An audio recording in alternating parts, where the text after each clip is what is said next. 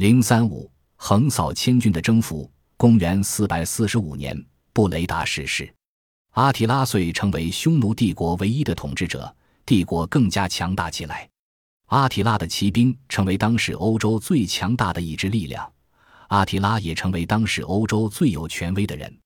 公元四百四十七年，阿提拉对东罗马帝国发动了一次大规模战争，连续三次交战，东罗马军均告失败。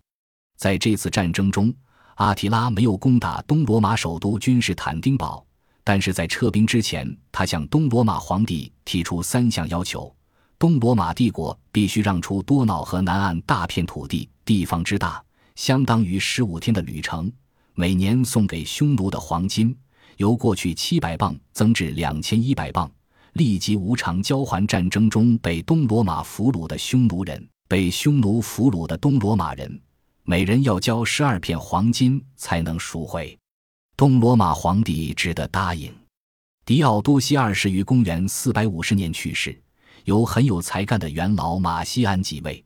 他不是将金钱和财物用以贿赂贪得无厌的匈奴使者和将官，却用来改组自己的军队，巩固国防。这使阿提拉认识到，如果再加强对东罗马的压迫，势必引起艰苦的战争。而且东罗马已经被搜括将近，即使再战胜他，恐怕得不偿失。因此，阿提拉遂将进攻的矛头由东罗马改向西罗马。阿提拉首先把进攻的目标选在西罗马帝国西北部的高卢地区。公元四百五十一年，阿提拉率五十万各族联军，取北路，沿着莱茵河攻入西欧。六月二十日。匈奴的军队与罗马和西哥特联军在巴黎东南塞纳河北岸的特洛伊城郊外遭遇，两军连夜混战，死亡极重，而其中又以匈奴人居多。阿提拉撤退到匈牙利平原。公元四百五十二年，阿提拉对西罗马帝国又发动了一次进攻，西罗马军队毫无准备，仓促应战，高卢的西哥特之国也没来救援。这就使阿提拉得以长驱直入，横行无阻。西罗马的议和代表教皇利奥一世答应匈奴人带走全部战利品，并不对匈奴人进行反击的条件下，阿提拉答应离别意大利。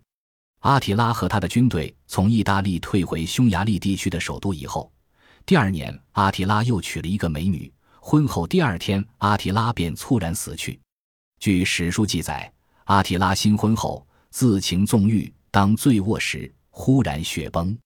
次日，使者看见酒无动静，破飞而入，始见阿提拉已死于血泊中。此后，匈奴人便一蹶不振。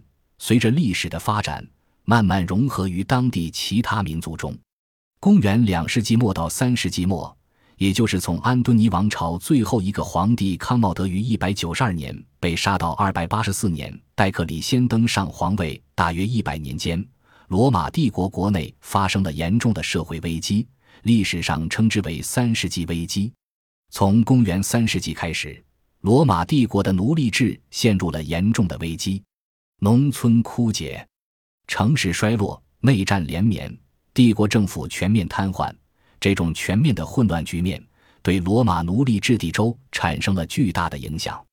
这一危机猛烈的冲击和动摇了罗马奴隶制帝国的基础，沉重地打击了罗马奴隶制的统治。奴隶没有自己的生产资料，也得不到自己的劳动报酬，因此对劳动丝毫没有兴趣。他们往往虐待牲畜，破坏工具，并利用一切机会来欺骗主人和逃避工作。奴隶们不断的逃亡和暴动，给奴隶制经济以沉重的打击。另一方面，由于帝国无力积极进行大规模的对外扩展，奴隶来源相对减少，奴隶的价格也不断提高。奴隶主企图用加生奴隶来补充奴隶来源的不足，但是加生奴隶的培养、教育耗费较大，比高价买来的奴隶更不合算。使用奴隶劳动已经越来越无利可图。到了第三世纪，皇帝的宫廷、官僚体系、军队都已扩展到前所未有的程度。为了维持这套膨胀中的国家机构，帝国政府必须支出巨大的经费，公共庆典挥霍无度。据统计，一世纪时，罗马全年的节日为六十六天；二世纪时增加到一百二十三天；四世纪时增至一百七十五天。在节日里演出奴隶决斗、斗兽、戏剧、海战和骑战等，所有开支皆由国库支出。此外，政府还常常采用发行劣质货币的办法应付紧迫的开支。三世纪初，金币含金量减少了百分之二十七，新的银币安敦尼币含银量仅百分之五十。三世纪中叶，银币用铜铸造，外包一层银，含银量只有百分之五甚至百分之二。劣质货币的发行必然造成通货膨胀，而足值的旧币则被收藏保存。又影响了货币流通，在这种情况下，不仅物价上涨，而且出现了物物交换的现象，城市经济开始走上了普遍衰败的道路。在奴隶制大田庄繁盛的时期，各地的农业曾有过较高的商品生产率，粮食、葡萄、橄榄都有过较大的市场。三世纪以后，由于奴隶来源匮乏，大农庄生产日趋萧条，对市场的供应日益减少。加上城市商业的衰落，这个萎缩的趋势更加迅速。结果是大农庄越来越变成了自给自足的整体。缺少奴隶劳动的大农庄只得放弃大规模的耕作，把大农庄的土地分成许多小块，分租给利农耕种。利农制的出现本身就是奴隶制衰落的结果，同时也是奴隶制走向灭亡的一种表现。利农这一阶层出现于公元前两世纪意大利的某些地区，最初是只租种别人土地的人，一级佃农。他们可以是拥有雄厚资金和众多奴隶以经营农业而获取利益的人，也可以是依靠自己劳动谋生的人。他们与土地所有者的关系仅仅限于按照租约佃耕土地，租期一般为五年，期满后可以废约，也可以续订。地租大多用现金支付，利农可以把租来的土地转租给别人。这一时期的利农，无论在经济上还是法律上，都是具有独立人格的自由公民。公元前一世纪到公元两世纪，由于帝国庄园经济的发展和变化，对利农的命运产生了非常深刻的影响。利农对大土地所有者的依附倾向日趋严重。从公元一世纪末叶开始。在意大利的利农中间，以金钱支付地租的日渐减少，而以实物支付地租的分成佃农却不断增加。越来越多的利农靠土地所有者提供的生产工具进行耕作，利农的自由地位有了明显的限制。公元三世纪，由于内战外患以及繁重的捐税，帝国境内的人口流动大为加剧。日益感到劳动力缺乏的罗马政府和大庄园主都想方设法把利农固定在土地上。这时的许多利农已经不是根据租约租种土地的自由公民，而是在公民权方面受到很多限制的人了。利农日渐向世袭佃户靠拢。从公元四世纪起，帝国政府为了保证国库的税收来源，保证有足够的劳动力从事农业生产。积极用立法手段来干预利农和国家之间的关系。公元三百三十二年十月，君士坦丁颁布敕令，从法律上将利农束缚于土地之上。与此同时，又颁布户籍法、出生法，目的都在于剥夺利农的迁移自由。公元三百五十七年五月，君士坦丁又颁布法令，规定土地出卖者在出卖利农时。应将利农和土地一起出卖。三百六十五年一月，皇帝瓦伦蒂尼安和瓦伦斯在写信给亚细亚主教克里阿尔库的信中，禁止利农在没有得到土地所有者允许的情况下转让财产。三百七十一年的法令则称土地所有者向他的利农收税。三百九十六年，在阿卡迪乌斯和霍诺里乌斯的敕令中，禁止利农向法庭控告主人。利农的全部财产属于主人。四百零九年的法令规定，没有得到主人的允许，利农不能担任基督教教会的职务。四百二十二年的法令剥夺了利农的人身权利和财产权利，而且也剥夺了他们在法律上的权利，使其日渐与奴隶的地位接近。利农比奴隶对劳动的兴趣更强，积极性更大。利农制是在奴隶占有制社会中孕育出来的新的经济基础，农奴制的一种因素。这种新的进步的经济基础不断的发展壮大，最后终于成了导致罗马奴隶制社会崩溃的重要因素。三世纪经济上的衰败几乎和政治混乱相伴而行，统治集团内部为了篡夺地位。常常混战不休。公元一百九十二年，安敦尼王朝的皇帝康茂德被杀。此后六个月内，禁卫军就拥立了两个皇帝，各行省驻军也纷纷自立皇帝。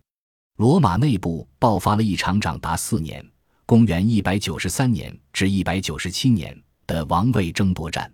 战争的结果，潘诺尼亚军团拥立的塞维鲁最后取得了胜利，建立了塞维鲁王朝。一百九十三至二百三十五，塞维鲁是非洲人，靠军队起家，自然对军队特别重视。